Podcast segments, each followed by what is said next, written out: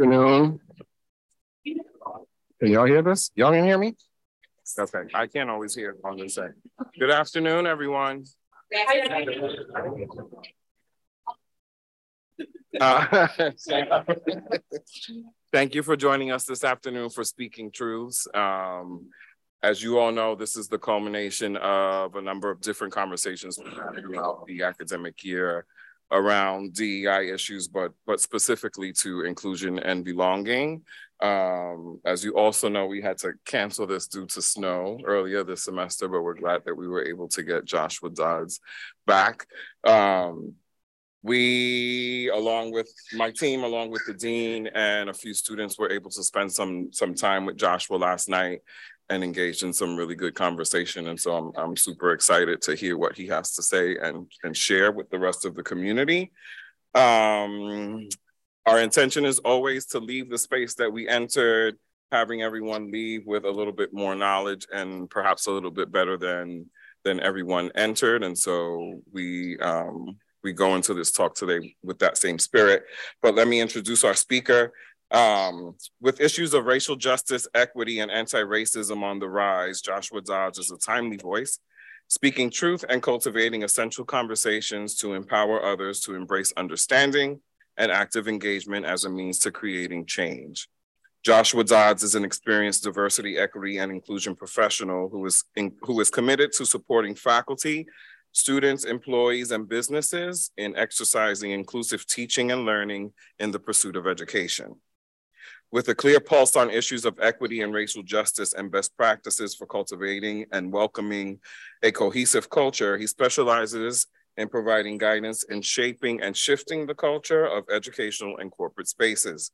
Josh holds a Master's of Higher Education Administration from Northeastern University in Boston, Massachusetts, and a Bachelor of Science in Sociology from the University of Massachusetts Amherst in Amherst, Massachusetts. And so I give you Joshua Dodds.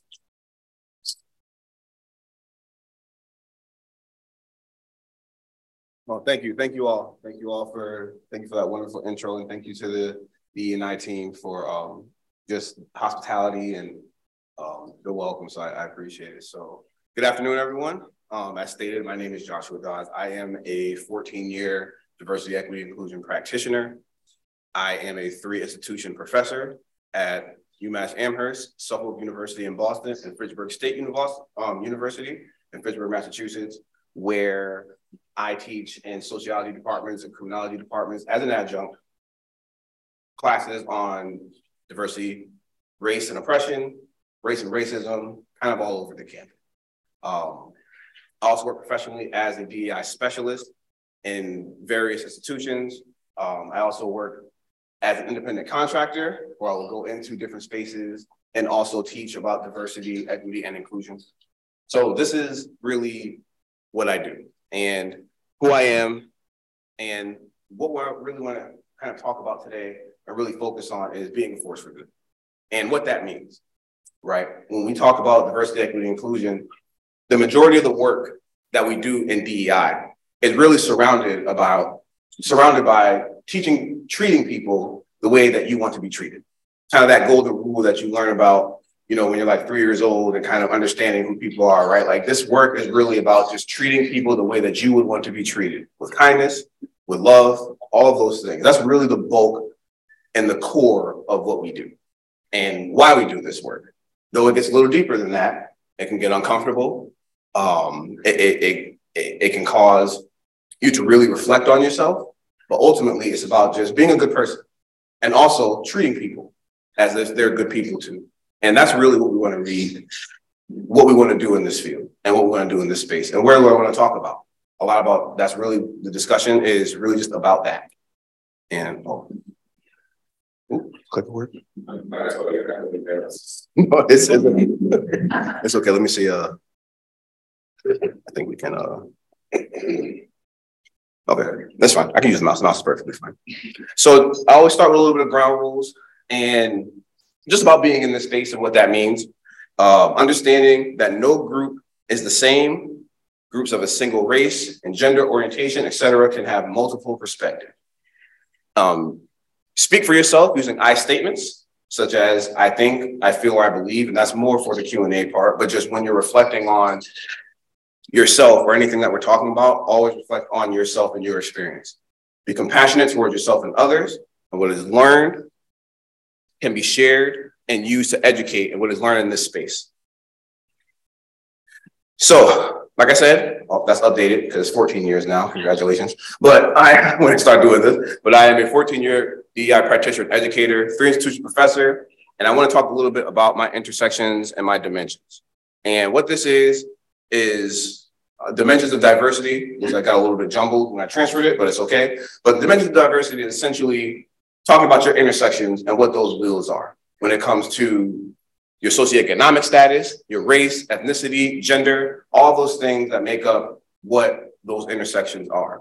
And for me, my intersection, my main intersection, especially the ones that I dive into every day, is that I'm a male, I am black, I am straight, I identify as Christian, and those identities put me in various rooms, right? Me being black comes with its own set of disadvantages when I walk into a space, but also me being a straight male Christian in America also gives me a set of advantages in spaces and what that means. And when you walk into a room, you always want to think about what your intersections are. Reflect on who you are and what makes up who you are as a person. And those intersections are things that I reflect on every day. And when it comes to my entire life and my being, you know, I am Black. I'm a Black man. I am married to a Black woman who is an entrepreneur and has her own business and her own mental health and therapy practice. And I'm raising three beautiful Black boys, ages nine, because I have a birthday tomorrow, six, and three. And when people talk about diversity, equity, inclusion, and what we do and who we are, you know, this is not something for me that is necessarily a nine to five right? I can have a job, I can do that. But just listing off all my intersections and the people who are closest to me and who I protect and who I make sure that I feed and um, I, you know, just make sure that they're okay. All those things tie into who I am as a person, and that makes up my my dimensions of diversity.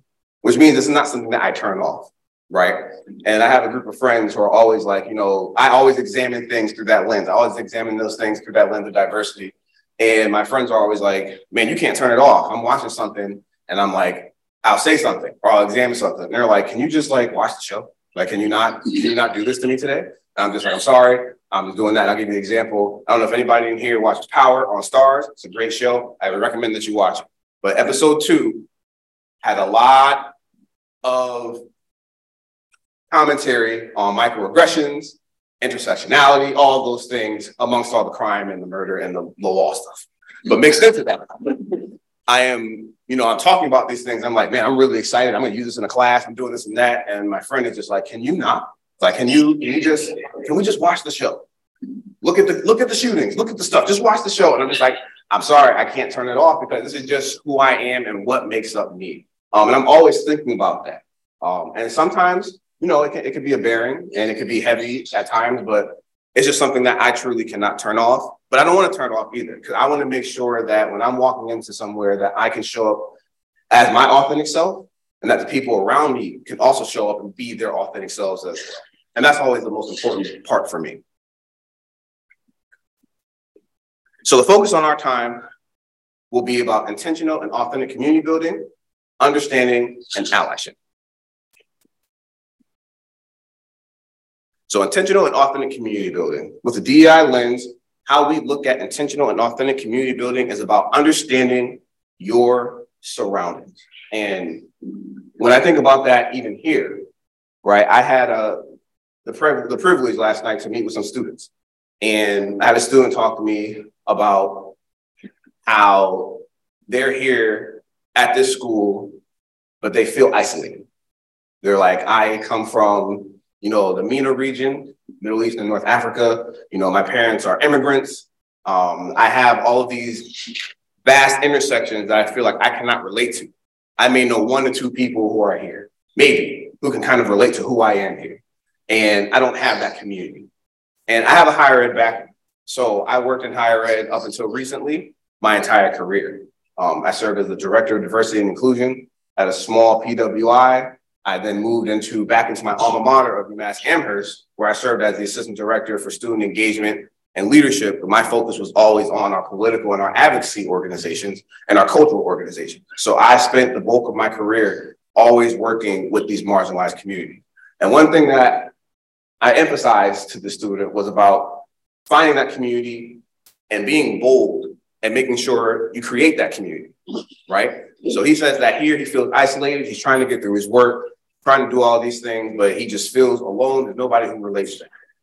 And what I gave him for advice was about creating that space for you, right? And creating that space and building that community.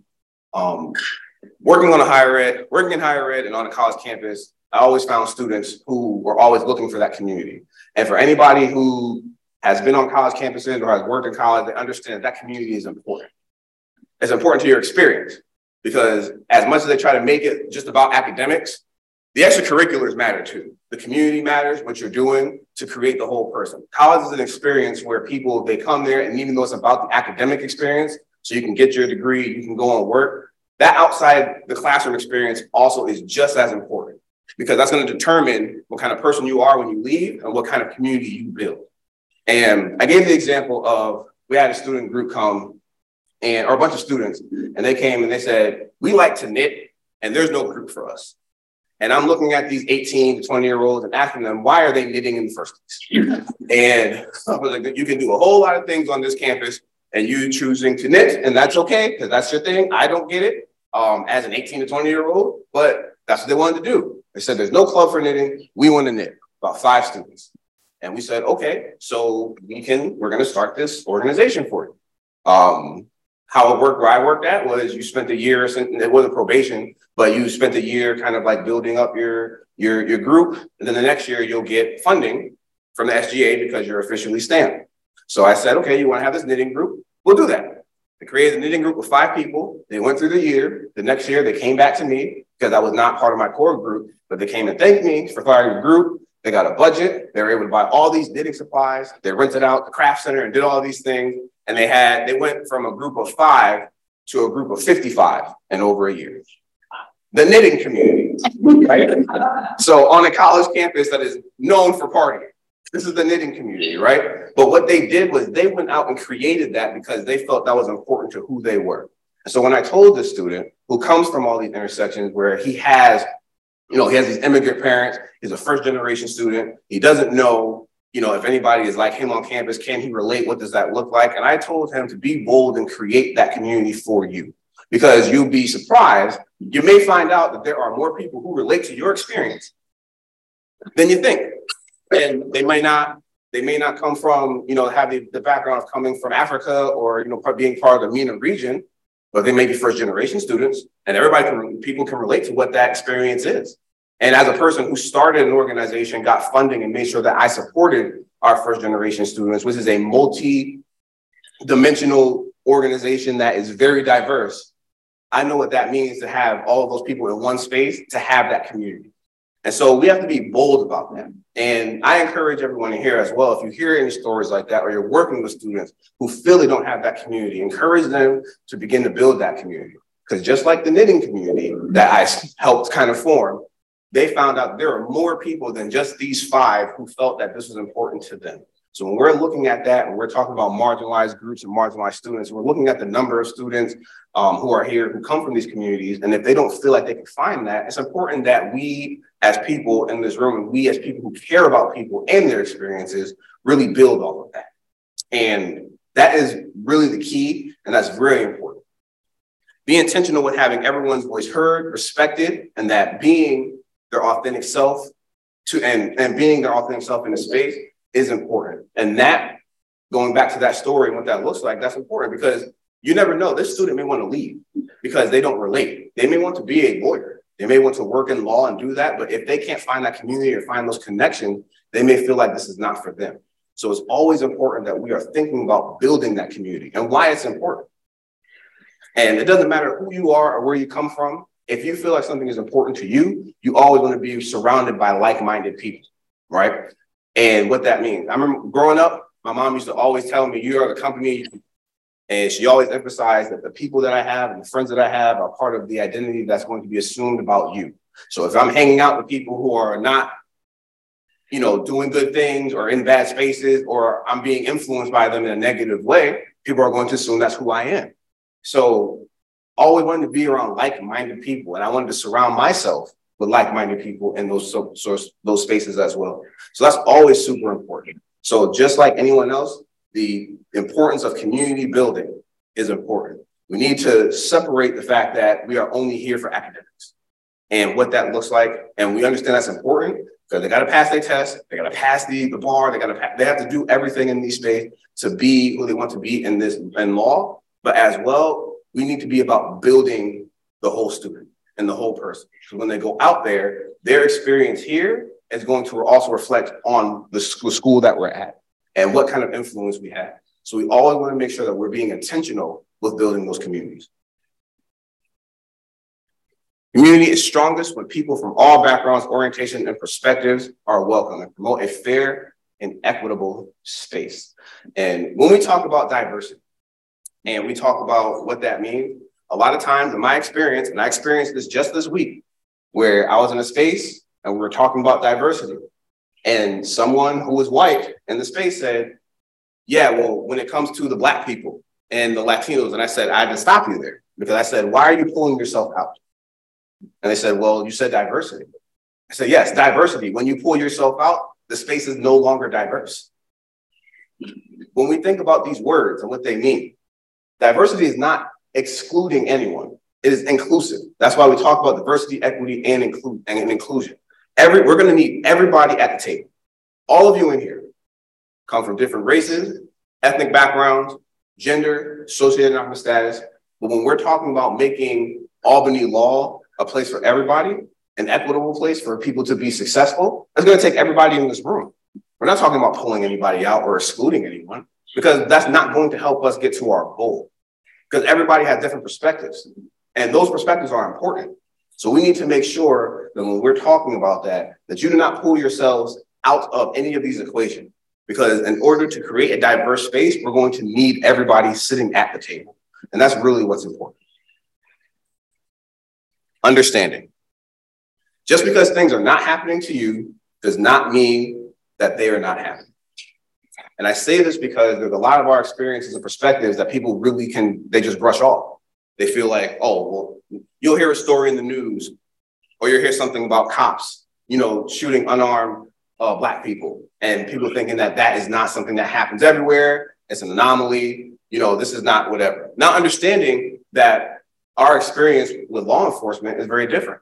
Everybody in here has had some sort of experience with law enforcement. And I can tell you that as a black person, when I'm in the space, someone will tell you that they've always had an experience with law enforcement. And I can share a story where people thought that this was not happening everywhere when it comes to this. And I'm just using this as an example. I remember one time I was going to the store. I had two of my kids, I only had two kids at the time. Both of them were really small. They were in my car. Went down the street. I forgot my wallet. I made a U turn, legal or not illegal, but I made a U turn. Went back home to get my, I was going back home to get my wallet. And because it was popsicle day. If I showed to the store, didn't have the money for popsicles. And if anybody who has kids, that is a disaster. But now we're turning around. They don't understand I'm turning around to go get the money so I can buy them popsicles. So it's a, it's a, it's a, it's chaos. It's chaos. Going down the street, I pull into my street and officer comes flying behind me. I don't, I don't know where he came from, didn't see him, whatever. So I pull in front of my house because I'm already there. Pull over in front of my house. I stop there and I get to the, I get to, uh, in front of my house. I park, cop comes, and instinctually, I put my hands on the wheel because that's just what I was taught. I was always taught when you get pulled over, you put your hands on the wheel to be safe. Officer walked over to me, his hand on his gun, ready to pull it out. And he said, You knew that your plates were expired. I said, I didn't know my plates were expired. He said, You were running from me. I said, No, I turned around because I have kids in the car and I forgot my wallet. So I turned around to get my wallet. He said, No, you were running from me. He grabbed his gun and was getting ready to pull it out. Mind you, I don't have an, a license to carry. I have no weapons in the car. I'm just with me and my children. And as he's continuing to yell at me and tell me how I was lying about my sticker that was on the back of my plate, it got louder and he got really, he got even closer to pulling out his gun. And mind you, I'm just saying, I'm not doing it. I just went to go get my wallet. The kids in the back crying out, they don't know what's going on. He's yelling. And then finally, because I lived on the street with a lot of elderly people, my neighbors started to come out, you know, looking around and they're coming out the houses and they're doing different things, like coming out their houses. And finally he starts looking around, puts his gun back in, with his hand down and away, and then proceeds to just tell me to get out. They have to tow my car. And in that moment, how I felt in that moment was, I'm probably going to die here. And though that may be extreme, if you're watching everything that's been going on, I didn't know. One, I had nothing on me. I wasn't being defensive. I wasn't doing anything. I said, I just need to get my, need to get my wallet. That was it. But automatically there was an assumption that I was going to do something or get aggressive. And I almost had a gun pulled on me in front of my children. And when I shared that story with some people who were telling me in a space that these things don't happen all the time and you're okay, like this is an anomaly, I had to explain to them, I was like, just because this does not happen to you does not mean that it's not happening around the world or around the country or whatever. Being understanding of these experiences. Because there are plenty of people who have had great experience with law enforcement. None of nothing has ever happened to them that would make them even put their hand on the steering wheel when being pulled over because they don't have to worry. But there are other people who do. So we have to always think about these things. And that I'm actually going to skip down because I'm going to use the word empathy. So when you're hearing things in the news and when you're doing things, you always want to lead and just lead with empathy, but also have empathy for other people's stories because we come from different places and everybody has their own individual unique experience. Everybody in this room has their own individual and unique experience that somebody else has not experienced. So even though you may hear some things that you cannot relate to because they have not happened to you, you can absolutely show empathy and you can care about those people and care about their stories and validate their feelings about those things because that's important. And another part about this is not about being right, but getting to the right answer when understanding. Because a lot of times people will tell you that they want to just get to the right answer, listening to respond and not to understand. We have to switch that around. We need to make sure that we are listening intently to understand and not to respond, not trying to be right. How many people in here have any kind of social media? You raise your hands. Good for you. Keep it, keep it, that, keep it that way. You said, no, I don't got nothing. How many have been involved in some sort of back and forth about some sort of topic in the last five to six years? Okay. I was telling them last night that I used to do that a lot too. And I used to, what I, what I, the, the day that I realized that I need to stop arguing with people on the internet because the internet is a place where people are reading and listening to respond and not understand was when I took a conversation that I had and we're talking about these same topics and I copied and pasted all my answers, put them in a Word document. And when I realized that on this one comment that I had wrote a two and a half to three page paper worth of words, double space, typed out, just like I would do any other paper, I said, I need to stop arguing with people on the internet because there is no way that I should be able. And mind you, this is a comment, not just, just under somebody's comment, going back and forth. And I realized that these this person is not listening to me to understand anything. We're arguing. Everybody's here is listening to respond, not to understand.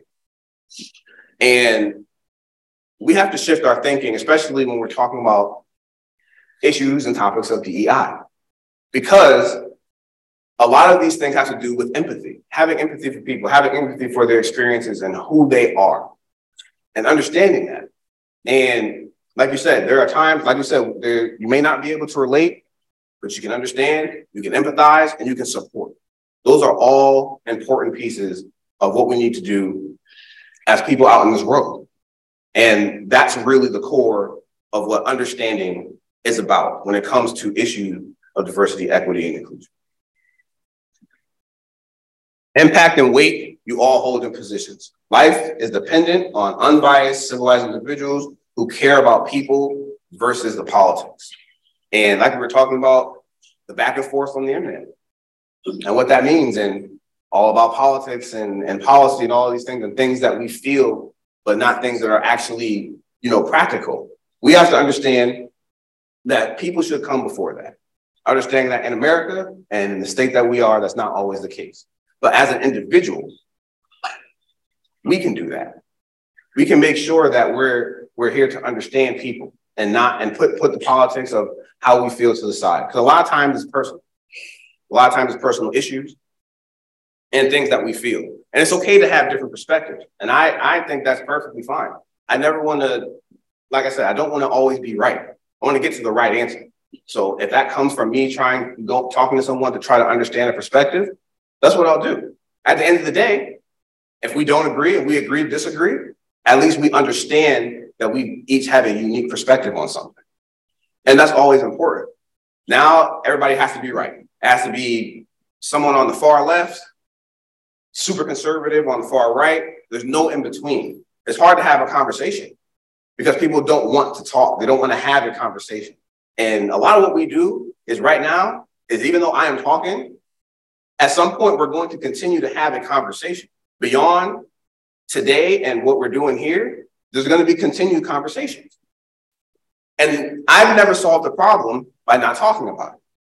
And if anyone in this room has, please come see me after and give me the formula. So then I can to bring that back to my wife so we can work out a lot of stuff where I don't have to talk about anything. I can just move on. But there's never been a problem that I faced that I solved because I didn't speak. And the problems that we face in this world and the problems that we're facing in this country, even currently, are not going to get solved if we don't talk about them. But talk about them in a way that we can actually have a conversation, listening to understand versus responding. We're, we're watching things happen in real time, and it's devastating. And we're looking at states like Florida and Texas, Utah, different states where they're trying to literally rewrite history and eliminate history from these things. Just the other day, they were pulling a single parent complained to the board, to their school board in this particular county, that the Disney Plus movie, there's a bio, biographical movie on Ruby Bridges, who was one of the first Black children just desegregate school in America, would teach white children to hate Black children. So the entire state of Florida is reevaluating the film to see if that's something that they need to pull from curriculum. And this is basic history. We're not talking about anything else. We're not talking about critical race theory because that's not something that's taught K 12 anyway. We're not talking about anything. We're talking about the history of America. Ruby Bridges is still alive. Some of the people who protested at Ruby Bridges desegregating a school escorted by US Marshals are still alive. Their children are, and so are their grandchildren. And though that was a dark time in our history, that does not mean that we don't talk about it. Because what we don't want to do is go back to that. Because making sure that we understand the past helps us create a better future. But if we're constantly trying to eliminate the past and what's happened in this country to Black people and marginalized communities, we're never going to learn from it. And today, everybody is just so upset with the race talk and so upset with all of these things. They don't want to. They don't want to reflect on themselves. And again, I, as a professional, have never been in a space or a room teaching about diversity, equity, inclusion, where I start off this conversation coming in here and saying, if you are a white person, you are a racist. If you have children who are born, they are also racist. Did I say that when I walked into this room? No. And neither does anybody who teaches the subject. That is not how you teach. One, it's false. But you will have these laws and legislations that are coming into place, that's what they're saying is happening. But that's not how you teach diversity, equity, and inclusion. Because again, when we're talking about everybody, that's what it is. But Florida at the moment, and I'm using Florida as an example because even though they might be the first state to start to eliminate diversity, equity, and inclusion offices and defund diversity, equity, and inclusion initiatives, they will not be the last. It's coming. And we see how these things roll out. We see how these things roll out. One state will do it first, Texas will do something, then another state will do it. Florida will do something. Like these are revolutionary things for them. But we're going back to some of these things feel like Jim Crow area era, era um, laws and legislation, right? And for people in this space, especially because I'm at Albany Law School, people in this room and students who are going to graduate from here have the opportunity to challenge those things that are happening to make sure that everybody feels included and safe. Because right now, what we're going back to is not a safe space. It's not even easy to talk about. Because in the state of Florida, this event, your office, none of this will exist anymore. And all we're doing is having conversation to make sure that we understand and we talk. But these, just this event alone can cause a school to lose accreditation. And that doesn't make sense because we're just talking about who we are as people and how to treat people better and how to better serve the communities that we're going out to, how to better understand the communities that we work. Allyship. So the University of Minnesota Office of Equity and Diversity defines this. This is the what I use as a prime example. Is an ally is someone who is willing to pay attention to and take action around the social, economic, and political difference and inequities that attend to people based on distinctions of race, ethnicity, age, class, sexual orientation, gender identity and expression, disability, religious or spiritual identity, and nationality. And when we talk about diversity as well, all of those things make up diversity. We're not just talking about race. A lot of people will default to race. Like we said, we're talking about socioeconomic status, gender, ethnicity, identity. All these things make up diversity. It's not just race. And those are the things that we want to debunk. Because when we talk about DEI, people just default to race. And these are conversations about race. No, these are conversations about all of us and what those intersections mean to all of us and how we're made up. Because these things don't just affect race and Black people and marginalized communities, they affect all of us. Because this is what we're talking about and what we encompass. It encompasses everybody. So even though people do not want to have these conversations or they want they don't want to do these things, at the end of the day, it's still going to gradually affect everybody in this room in a negative way. Because there's no way that we can continue to move about who we are and what we're doing if we're going to not talk about our intersection or talk about who we are as people. And that's the crux of what I really want people to understand. That's why I'm driving that home because it really is about who we are and who other people are and embracing those differences. Those differences matter. They're good. It's good to have people with different perspectives come into the room because you may they may say something that you may have never thought about. There's perspectives in that in that space where you you really I was like, wow, I just I never would have thought about that before. And when we're looking at even laws and legislation that's being passed, we can talk about what's going on even around the country when it surrounds uh, Roe versus Wade and policing women's bodily autonomy. A lot of these laws and legislations that are being passed, the majority of the people who are in that room are men, white men to be notable. There are some women in there, but there are still white women. There's no diversity of thought. And as someone who has been inside of a uh, of a labor room three times, up close and personal, and really saw what it's like for a woman to give birth, I will never tell a woman what to do with her body because I have no idea what just happened. So there's no way that I'm going to then tell you what you should do with your body or what or or how to police it because it doesn't matter. I don't have to go through any of those things. I don't have to do any of that, and I'm I'm very happy. my my wife is is is a trooper, and I, I, don't like to always say it, but when we, we talk about strength and strong, our third son was born at home. He was a water birth. There were no meds. There was there was no uh, I forgot what I forgot what it was called. I'm drawing a blank right now. But there was nothing. She did it all by herself. And I've never seen something more incredible in my life. So I will never tell a woman how to do that personally or what to do with their bodies. And what we're looking at right now is there's no diversity of thought, and all of those things are being passed not because it's science or backed by fact, but it's backed by preference, understanding what that means. And whether it doesn't matter what side of the of the table that you sit on, whether you agree with abortion or whether you don't agree with abortion, the one thing we agree on is that we love America, or we're supposed to, right? We live in America, we live in this country, and this country has always been built off of the American dream. So no matter what race, creed, or any of your background that you come to, that this is the country where you can identify however you want, live however you want, and it's okay. Marry who you want to, and people mind their business. It's okay because it's America, because it's free. We always talk about America being this marvelous place of freedom, and you can do what you want, live how you want, marry who you want, whatever, because that's the American dream. Put yourself up by your bootstraps, all these things to come to this country and do that. And now, with the things that are being passed and the laws that are being passed and things that are being put in place that are restricting the freedoms that are affecting the um, mostly marginalized communities, what makes us any better than the country that America claims to be better than? Because everything that we're seeing, Roe v. Wade was first, affirmative action is on the table. And we've had senators and people in different positions of power who have also talked about the idea that interracial marriage should be policed by states and we should allow states to, to uh, dictate whether or not they want that a part of law. These are things that are being said that were said in 2022. And remember, interracial marriage is not just about a black person marrying a white person, which is what people default to.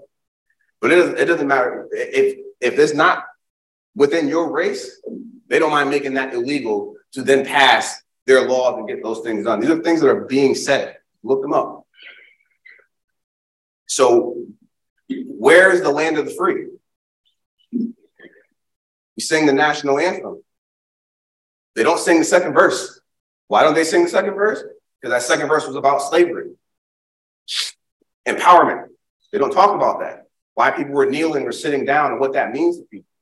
And the freedom that people should have to do that, whether you agree or not. Because the point is, is that whether you agree or disagree with something, you should be able to live in this country and practice any religion you want, marry who you want to, and be who you want to be, because that is what is supposed to be the American dream and freedom. And we're watching all of those things be taken away very slowly. And that's going to affect everybody. So we need to pay attention to that. Being an ally is an action. And if people have heard this term ally and what that means of being an ally to, to, to people and to marginalized communities, it's not just about saying I'm an ally and I support everybody, right? At one point in about 2016, 2017, there was this initiative going around where people would put safety pins on their on their, their shirts at work to, to make to tell to indicate that they're an ally to, to a marginalized community um, they're an ally here, right? So wear these safety pins. But when something came up, people with the safety pins weren't anywhere to be found. When it was time to take action, those safety pins didn't matter because they weren't speaking up or doing anything. And to me, that initiative didn't matter to me. I didn't care if anybody where I was working had on a safety pin. What are you going to do when an issue comes up? You're going to have the safety pin on, but you're going to be quiet or you're going to be silent then you can take the safety pin off because now you're just ruining a good shirt. so where's the action? And we talk about action, that means that when you see something, you step up and you say something. And granted, that's not easy for everybody. And I can admit that. Not everybody is good at public speaking. Not everybody is good at, you know, taking action or speaking up when something happens, but you can do something. You can make a report and make sure that that happens. But allyship requires action.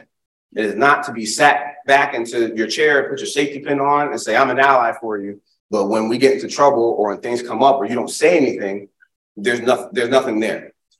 So we need to make sure that when we talk about being an ally, that we're ready to take action. And that doesn't mean that you go out and you know you punch somebody in the mouth because something happened. Like not that kind. Like slow down because you don't want to get arrested. Like we're not asking you to do anything extreme. We are asking you to definitely step up when you know something is going wrong or when you see something that's being said in your environment that you know could have been a sexist comment made somebody feel uncomfortable. When you know somebody is perpetuating a microaggression. You have to make sure that we're being conscious of who we are and our surroundings so that way we can better support people. And tips for being a better ally having courageous conversations and creating a bond because I don't want anyone to just leave here and hear me say like be a better ally, but what what can I do? And there's nothing that we can do. And I want to make sure I give tools. So it's not about debating or disagreeing. It's about showing support for the people you lead and the people that you're around and the people who are in your environment. creating psychological safety for those you are leading by showing interest and support in what they are dealing with. Don't know how to respond to something? Ask how you can support. Because not everybody's going to have, you're not going to have an answer for something. Somebody can come to you with a problem and you're stumped and you're like, I have no idea what to do or what to say. How can I support you? Ask them what you can do. So that way you're you're being a, you're you're actually taking you're taking the action and the steps necessary. Providing resources when in doubt. If you know something's going on with something, if there's a student here that is dealing with anything or what's happening, and you're like, okay, I don't really know what to do, I don't know how to do anything, but here's some resources that can help. Provide them with mental health resources, provide them with numbers for you know anything that can help them, suicide hotlines, anything that can help a person, whatever you need, give them the resources to be successful. Don't avoid conversations, show empathy and support. And the biggest mistake, we've talked about all these things sort of during this conversation, the biggest mistake that people do is avoiding conversations or do not want to speak about them. I know that for a fact that current events that are happening in our world and in America affect everybody in some sort of way, shape, or form. Just a couple of days ago, there was a shooting in Nashville. Another shooting that was very public, Children died, faculty and staff died. And this is, it's only March. And we've had, I can't remember what the number is, but it's an incredible number, incredible amount of school shootings that are happening, both on college campuses and in elementary school. And I have children, and that affects me. I think about that because you think it can't happen to you until it does. Work on a college campus. That affects everybody here. It's a law school, but it's still there, there's what was there three, two other schools that are connected to here, right? So everything's in the big proximity. College students, students, students, right? Students, it doesn't matter. We are those affect you, and sometimes that le- that bleeds into the classroom. And what I would what I used to see for around like 2017, 2018, students would come to me and say, "We cannot move this. We I can't just go to class today. Something happened. This is affecting me. I want to talk about it. And a lot of times people and professors would literally stop class or cancel class or report students because they didn't want to have conversation. They didn't want to talk about the current events that were going on because this is about school, right? But when we're talking about the whole person and developing the whole person, we have to make sure that we're also showing empathy there. When you're in your workspaces, sometimes it can't be business as usual. You can't just come in, or if you're on, if you have meetings that are on Zoom or whatever you do, you can't just, some days these things are heavy and they affect you. Now, we can't talk about every little thing, and I understand that. But when there's stuff in the mainstream media, when there's things that are affecting you, even in your community, sometimes you got to move past business as you, and you got to talk about those. And again, not saying that you'll always have the right things to say, but sometimes just giving people the space to speak is all they really need. And that means that that comes with showing empathy and understanding who people are. And again, at the crux of what we're doing, we always want to make sure that we're thinking about the whole person.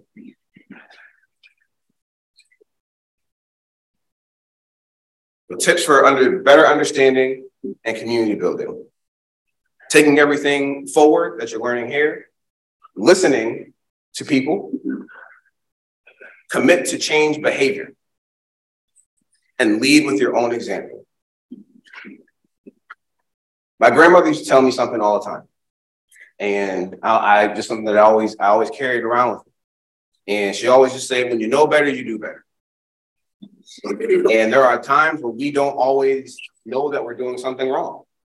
We don't know that we may be, we may be um, perpetuating acts of microaggression. We don't know that we may be unconsciously judging someone because we're just looking at them or who they are. Sometimes we don't know. But when you know better, you do better. Once you understand that however you've acted or what you've done is a problem, you then move forward to, to fix that problem, taking yourself out of it, not being offended, understanding that you have to be a better person in this scenario so you don't make that same mistake again. And you lead by that example and make sure that the people around you are also following that example. And those portions right there are, are, are really key into really building a better community and building yourself up to understand people more. Because again, at the core of what we're doing, what we're talking about here, when it comes to diversity, equity, and inclusion, is really understanding who we are understanding that our intersections make us different, understanding that our perspectives and our experiences make us different, but coming to the table and coming into a room like this all together with these unique experiences and then and all the things that we have experienced in our own lives, put us in this room and you all belong here. Understanding that people who you are, your intersections, that you belong at this school, understanding that you should be working here, that you serve a purpose, all those things make up those intersections about who we are. And as I close, I just want people to understand that diversity, equity, inclusion should be a part of the fabric of our being, not just buzzwords or a buzz phrase that we do, understanding that you need everybody at the table in order to make this happen.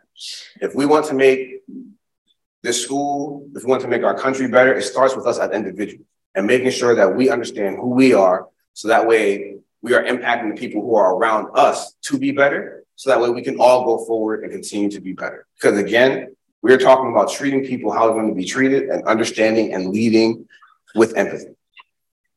So the biggest thing that I want you to take away from this is just to make sure that you don't wipe away your own intersection.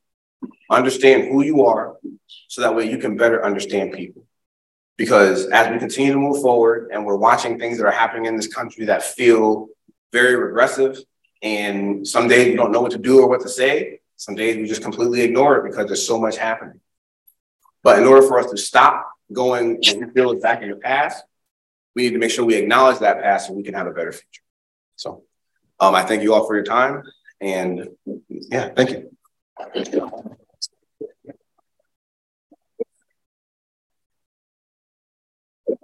Uh, uh, 20 minutes or so. Going to start for next. So, floor is open. This is a safe space too. I understand that these are always weird. When we do the Q and A, you may not have anything to say or anything at the time, but this is definitely a safe space. Anything that I've said that you may be pondering or anything like that, just you can feel free to ask whatever you want to here. So take your time, and you know I, I'm definitely happy to answer and engage.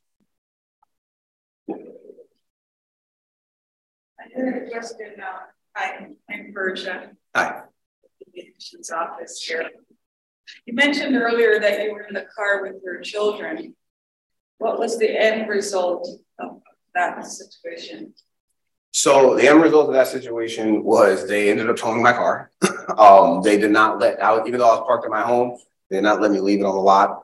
Um, so they did tow my car, and he called for backup, which is also was also odd because again I had nothing going on and I had children with me, and everybody was more trying to understand like what's going on. Like we can leave his car here and we can leave him alone. We can do whatever. Um, I did get the badge number and I did report um, because it was I just thought that that situation escalated um, to something that was very dangerous.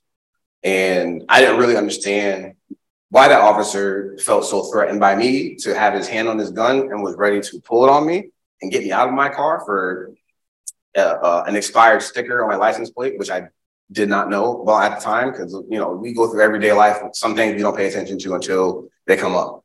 Um, and so the end result was really that. I don't know what happened to the officer. I do have like family and friends in law enforcement, so I did call just to make sure like everything was fine, or to make every sure that like my cousin, he was on, he's on the force. He actually did come and show up, um, just to make sure nothing else happened. But it was more just about you know, um, I I just wanted them to understand that experience, and like for me, um, as a black person, as a black man, and being in that situation, understanding what the climate is at the time and, you know, what that means, you know, I was genuinely scared, you know, and my neighbors were very helpful because they all came out. Like I had neighbors down the street and once the, once people started seeing commotion, they all started to come out to make sure it was fine. So it's always great to have like good people around you. Right. And um, like I said, I lived in the neighborhood at the time where it was, it was full of elderly people and they were just, you know, we, we passed, they, people like that, people would, they'll come to my house and literally like with I'm gonna give you pasta because this happened to you. That's the kind of that's the kind of neighborhood that that I that I lived in. Um, so it was really nice to just kind of see that, and they also did you know complain and make reports um, because it it was dangerous and it was uncalled for, but also helping other people understand like these things do happen. Like I don't, I didn't expect that to happen to me. Um, it's not my first time with law enforcement that's been negative.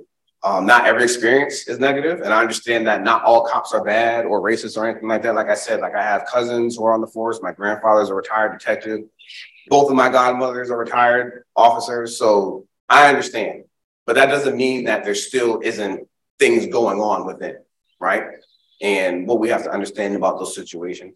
So, you know, it just, I just wanted to provide perspective on that because there are times where people will think that these things are exaggerated and they're, you, you see it once on the news and then that's a blip, right? But not knowing that these things happen. So when I say like, just because these aren't happening to you doesn't mean they're not happening.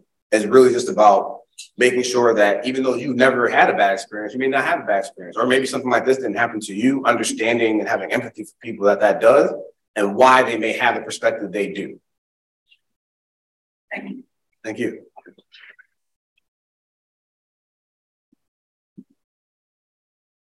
Yes. Hi, Joshua. Thank you for your presentation. My name is Amy. I also work in admissions.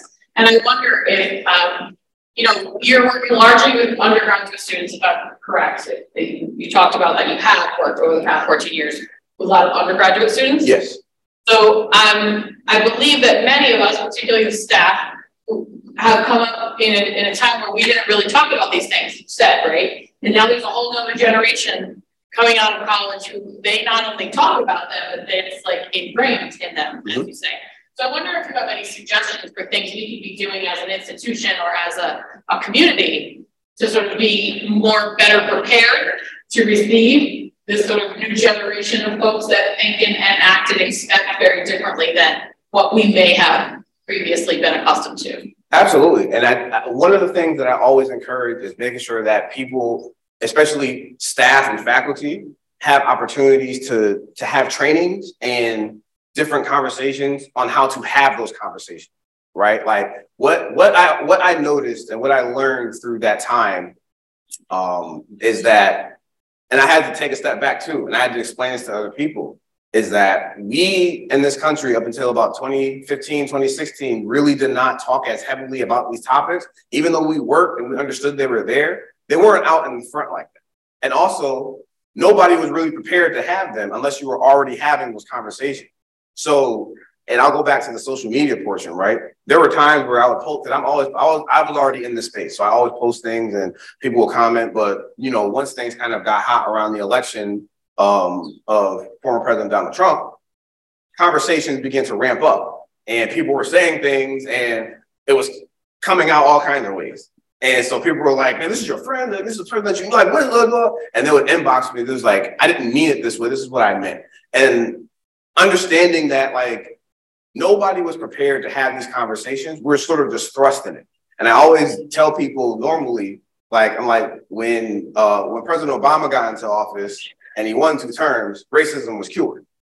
And that's where people really thought about. It was like, well, we have a black person in office. We never thought we'd see that. Um, we're all set. We're pretty good.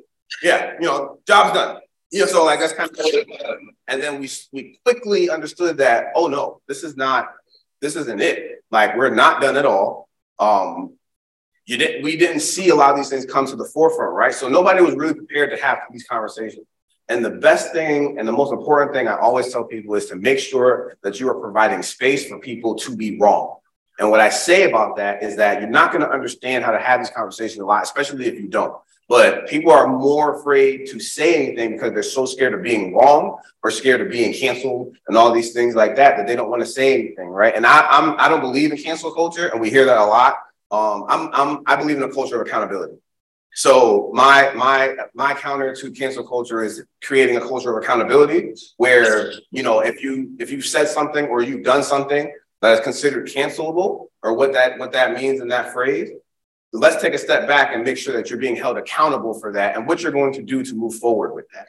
So um, I don't that those are again sort of buzzwords or things that were kind of you know language that was uh, you know hijacked by people who felt that these were wrong, so they're going to take this and make it their phrase and make it negative, right? So I'm always about a culture of accountability and making sure that college administrators, uh, college faculty have the opportunity to have these conversations. And the reason why I talked about that we can't always do business as usual in these classrooms is because I know as a person who had to sit in meetings with all faculty and tell them how to have these conversations, teach them how to have these conversations, and also explain to them these conversations are important. I know that giving the opportunity and the space to do that is something that's important. So what we're doing here today and other things that can be put into place for initiatives that are directly like for this is going to be for faculty and staff here how to understand these topics how to move about these topics and again you're not going to always have the answer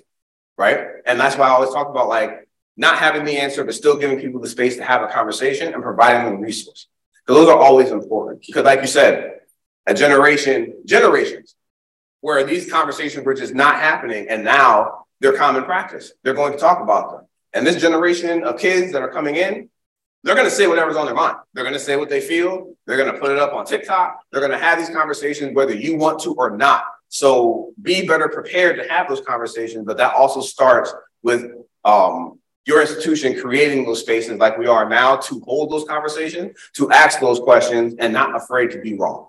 And the, cl- the classes that I teach, when I teach about these topics of DEI and my in the college classes and my courses, um, you know, I, I've taught anywhere between 10 to 100 students at a time. And I always tell them, do not be afraid to be wrong.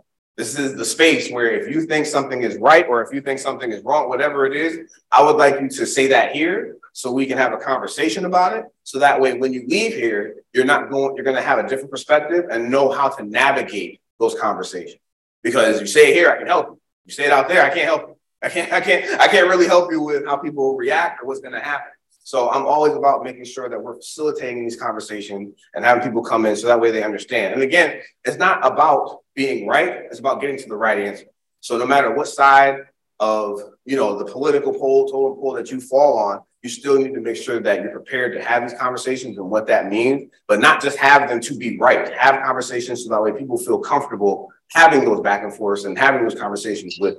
So the biggest thing that I I I, uh, I, recommend, especially when I go in and consult, is to make sure that there's space created for faculty and staff to have these conversations, and not just these one-offs, right? Not just one-offs that are, you know, we're going to do this once a year, then that's it. We're going to board this big room, that's it, right? It needs to be something that's interactive and that helps, um, and something that's reoccurring, so that way everybody is prepared to do so. Thank you. Yes. Okay, I'm just gonna put it out there as I keep saying it we keep going to these sessions that are teaching us how to have the conversations. But when is it appropriate to have them? Like, I don't, I don't know. Like, I do I just walk up to somebody and say, "Hey, what do you think of this?" It's just, I don't know when it's appropriate. Um, an example, you were talking about your interaction with a police officer. I was thinking about when I had, and I'm thinking, "Oh, I'm a white woman. I can't talk about that." because it wasn't a great experience. This man went and talked to my husband to get permission to talk to me. Excuse me? You know what? I just don't, I don't know how to have the conversation. I don't know when and where. I'd love to sit and talk about what is it that I could do different. Like, I don't know. That's I guess that's no, yeah feeling is every time we leave these things is just that I feel like I learned something, mm-hmm. but at what point am I going to sit and talk about it? Like nobody's walking in my office saying. Right. No, and I um and for those who didn't hear, she she was asking about when is it appropriate to have conversations like this, right? And no, I, I, what I don't want you to do is to leave here and then go into CVS and randomly talk to somebody like about diversity and racism. To share this with you, right? That's a little bit awkward, even for somebody like me. I'm just like, that is uh, okay, sure, maybe not, or I'm gonna run out of here, right? So we always know, understand that there's a time and place for everything, which is also about why professors were not, they felt like we shouldn't be having this conversation about X, Y, and Z current event because this is not the class for this. Like this is oceanography. I don't want to talk about what's going on. Right. But at the same time, if your students are feeling compelled and they came to class anyway, it's like, well, what do we do? And those spaces, and I watched this happen in real time once. And I, I told the person, I was like, just let them talk. And it was like, well, what do you want to talk about? They talked about how it felt. They talked about what it made them feel. And that was really it. And a lot of them said thank you because they were going from class to class and doing all this stuff and it was heavy, but it was, you know, people want to speak. And so for for someone like you who's like, when do I have these conversations? A lot of time is going to happen in spaces where you're occupying by yourself and you'll overhear some things, right? If you want to also, you can also create the space on whatever you're doing. So you're saying like, hey, we're gonna have these like, you know, they call them courageous conversations, where you might want to teach the people that you're working about about what you learned. So be like, hey, listen, we're going to have this courageous conversation. It's going to be a conversation about X, Y, and Z, diversity, equity, inclusion. Even invite some, you know, talk to the office, collaborate with the office here and see like, hey, listen, I think that I really learned something here. How do I bring this out? How do I have these conversations? And I'm sure they will help you create that time and that space to do it. And also what I tell a lot of my students is like, this, this work happened when we're not in the room, right? It, these conversations happen at Thanksgiving, Christmas, you know, the Sunday dinner, Easter's coming up. All these things are coming up where you're in spaces with family and friends, and you may overhear things that are negative. It could be sexist, it could be racist, it could be anything like that. Where you're hearing these things, like those are the times to also make sure you're chiming in, right? And again, these are not easy conversations to have, right? So it's not like you're to have this conversation and it's going to be met with, um, great, let's sit down and talk. That's usually not how it works. And but how it works is you just make sure that you're doing your part and having those conversations, right? And you're bringing those things out to the front and making sure that you as a person are creating that space that's safer for whoever, right?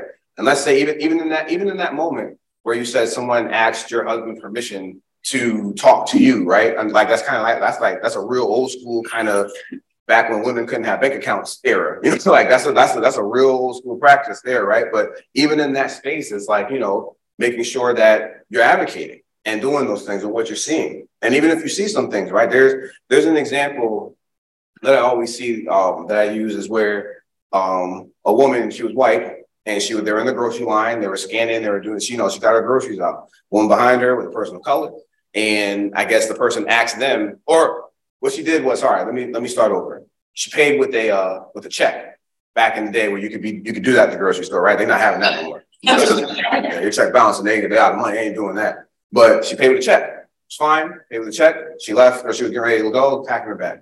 Person called behind her did the same thing with the check. The woman asked for an ID. She said, you know, you know, what bank account, what bank is this, blah, blah, yeah. All these questions that naturally for this woman who was white in the front, she didn't get. She took her checkbook out, the check handed it to him. You know, a person holding it up, like, you know, like it's a fake dollar bill kind of thing. You know what I mean? Like all these things. And she turned around and said, Hey, why are you doing this to this person? But you didn't ask me for this. What's the reason? Right? That right there is a moment of allyship and action. Right? Because that's when you're like, you're stepping up and you're doing these things, you're saying that, right? And also, there may be times where you're not comfortable.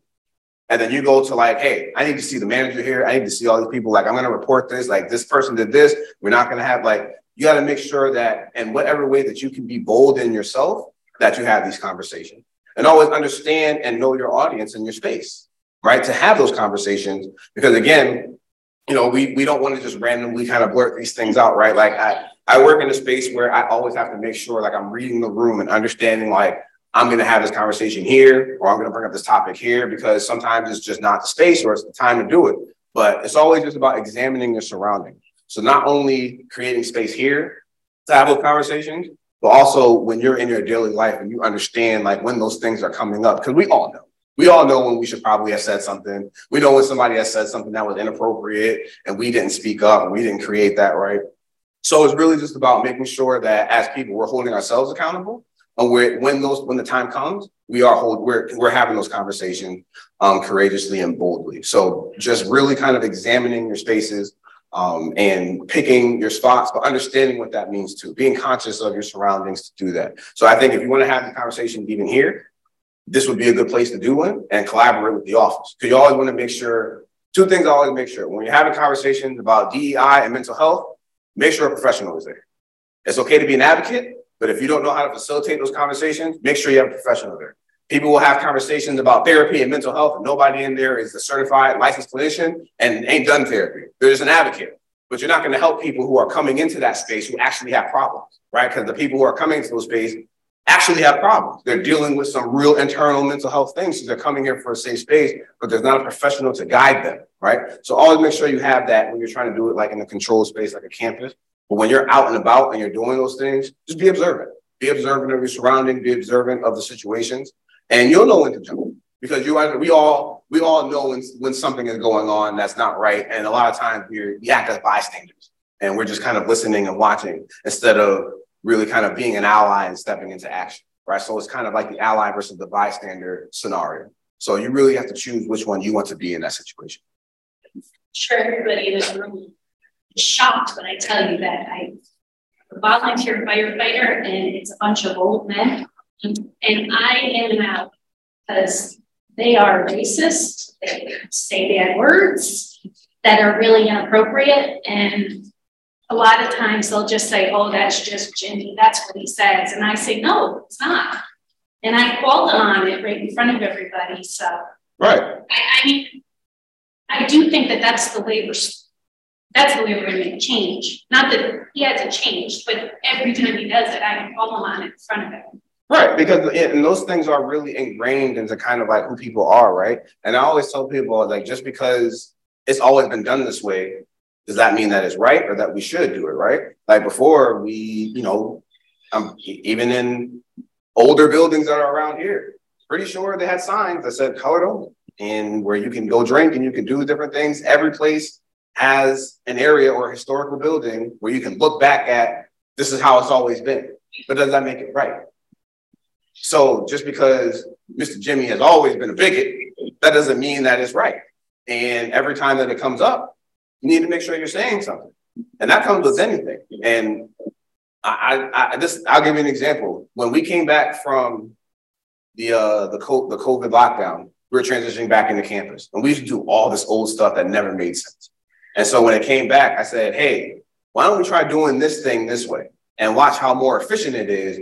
Because we watched how working remotely and all these things, all of these meetings that could have been an email, we watched kind of those things transition, right? Like into a more efficient ways. So I said, let's do it this way. And I got a lot of pushback from some of the older staff. Like, well, we've always done it this way. We've always done it this way, this way. I'm like, yeah, but you spend $50,000 on this thing and five people show up. So like, what are we doing?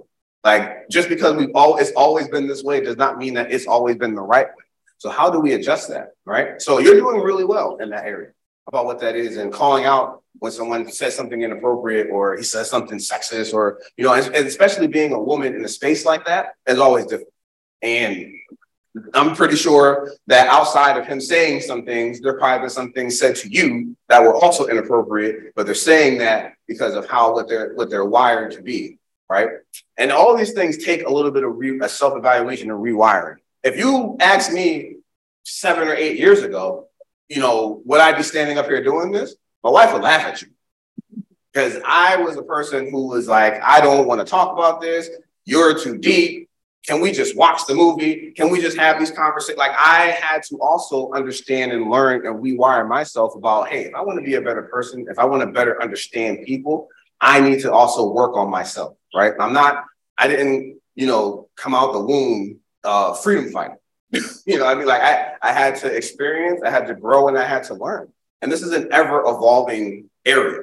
Things are changing, language changes. You know, now we're into the era of making sure that we're calling individuals by their proper pronouns, why that's important, how people identify and what that means to them.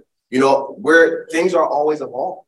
And we need to make sure that as things evolve, we evolve too right? So you're doing a great job in that area, and I commend you for what you were doing and in that space, especially being the only woman or one of very few in that space.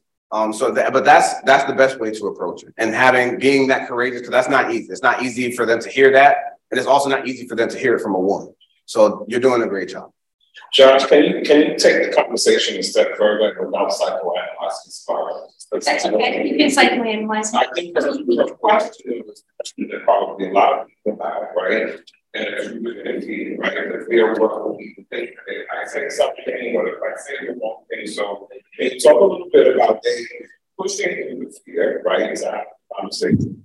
Um, and also taking the invitation to have leaders right? Because I, I make very clear that my office is a safe space. And come talk to me all the time. And there are a handful of folks at this institution that will and do pretty regularly. Um, but there are also, and I've seen some R&B very courageous in different spaces, so I'm too to see her. She's feeling comfortable because I find her to be someone who who, who will speak when, when she feels like something doesn't sound quite right? That's a moment, yeah, which I appreciate about her. Um, but then the other piece for me is, can you talk a little bit about sharing experiences versus comparing and qualifying? Absolutely. So the I and I did a lot of this today. I employ storytelling and what that means and sharing a story from my perspective, right?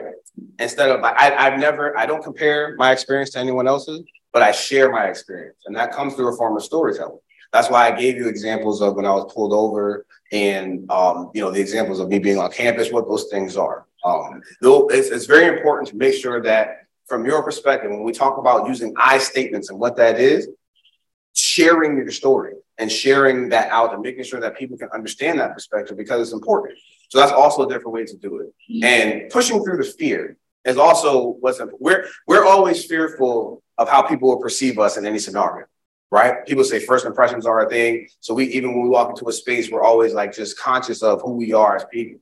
So because we don't want to make a bad impression, right? Or we're afraid that our relative won't speak to us, or we might lose a friendship because we're correcting somebody on something that is clearly negative that they need to correct. And my biggest thing is if someone that you know, or even if you don't know, but specifically someone you know is perpetuating these kind of things and what that means, they don't need to be around.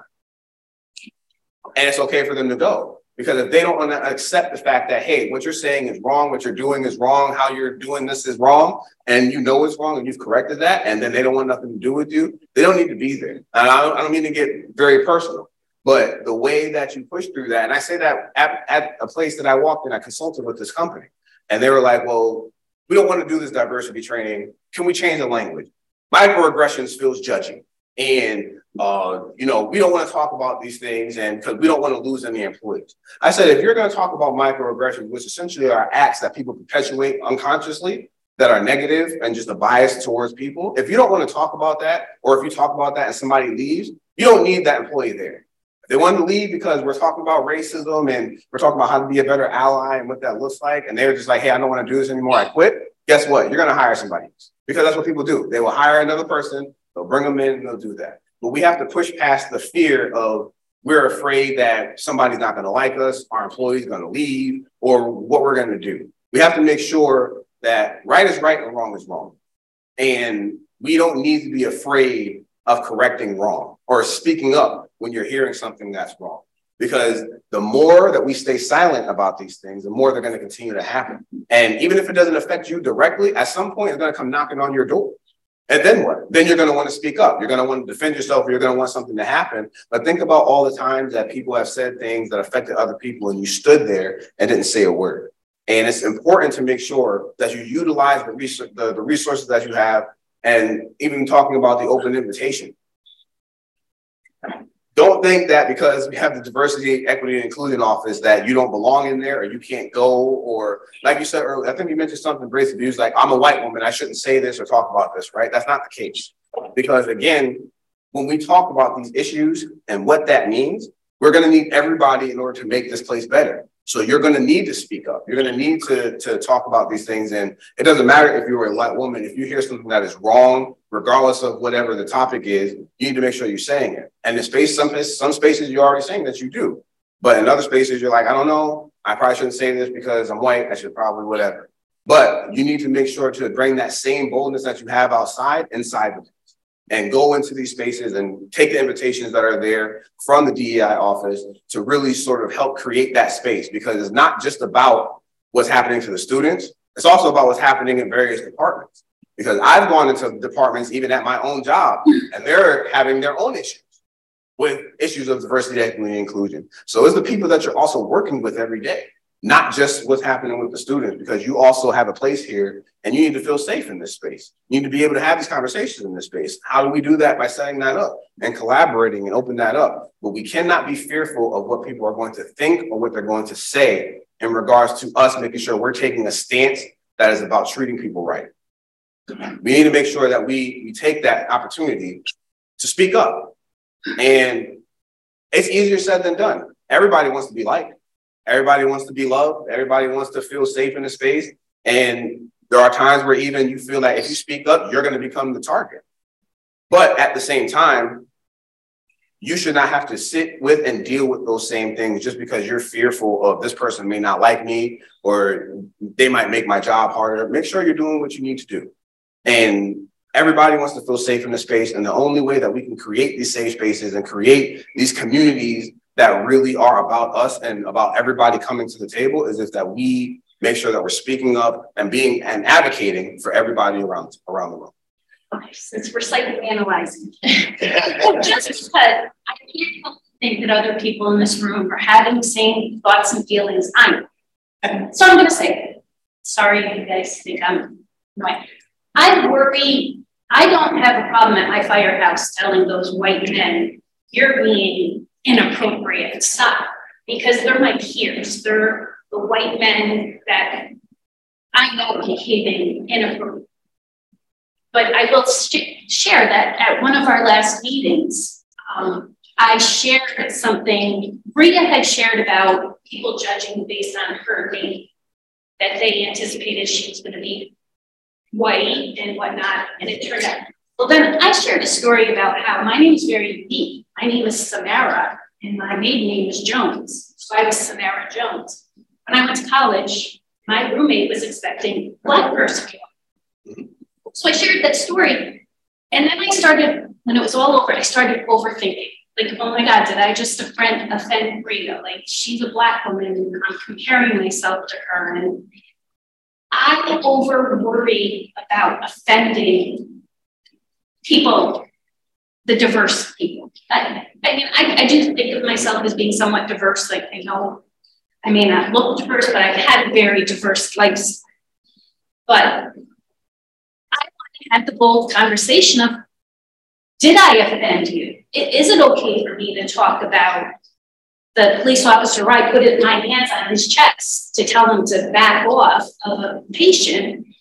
And then he, as I said, he went and got my husband's permission to come to my house and talk to me about it. But I don't know. I don't, what is the you guys want to hear what we have experienced? I'm being very bold right now, myself out there. So this is this is the time to do it. I'm sorry about that, but I, I just feel like that's kind of what I don't know. I grew up in a small white community. I went to school. There was one black kid. I still live in a small farming community where there's not a lot of interracial and different diversity. And I quite frankly don't know what what I'm supposed to do. I think overanalyzing a situation comes from the idea that you don't want to offend or you don't want to hurt. And I think the idea of when we talk about intent versus impact, right? A lot of people have great intentions, but they'll still do something that still has a great negative impact on a situation. I don't want to do that. Right. But I don't think that you're doing that in those spaces. I think what you need to do is the same way that you're being bold and asking questions in the moment is also what you need to do in the moment because you're not going to know or learn how to better, you know, how to better approach that situation if you're holding all that in until you go home on the drive, and then on the drive home, you're thinking that you said something, and then now what you're not doing is talking to Bria, and then that she's gonna be like, well, why isn't this person talking to me? Is it because I'm black? And what when I'm like you you are you've created a scenario already that's gone in a circle that wasn't necessary.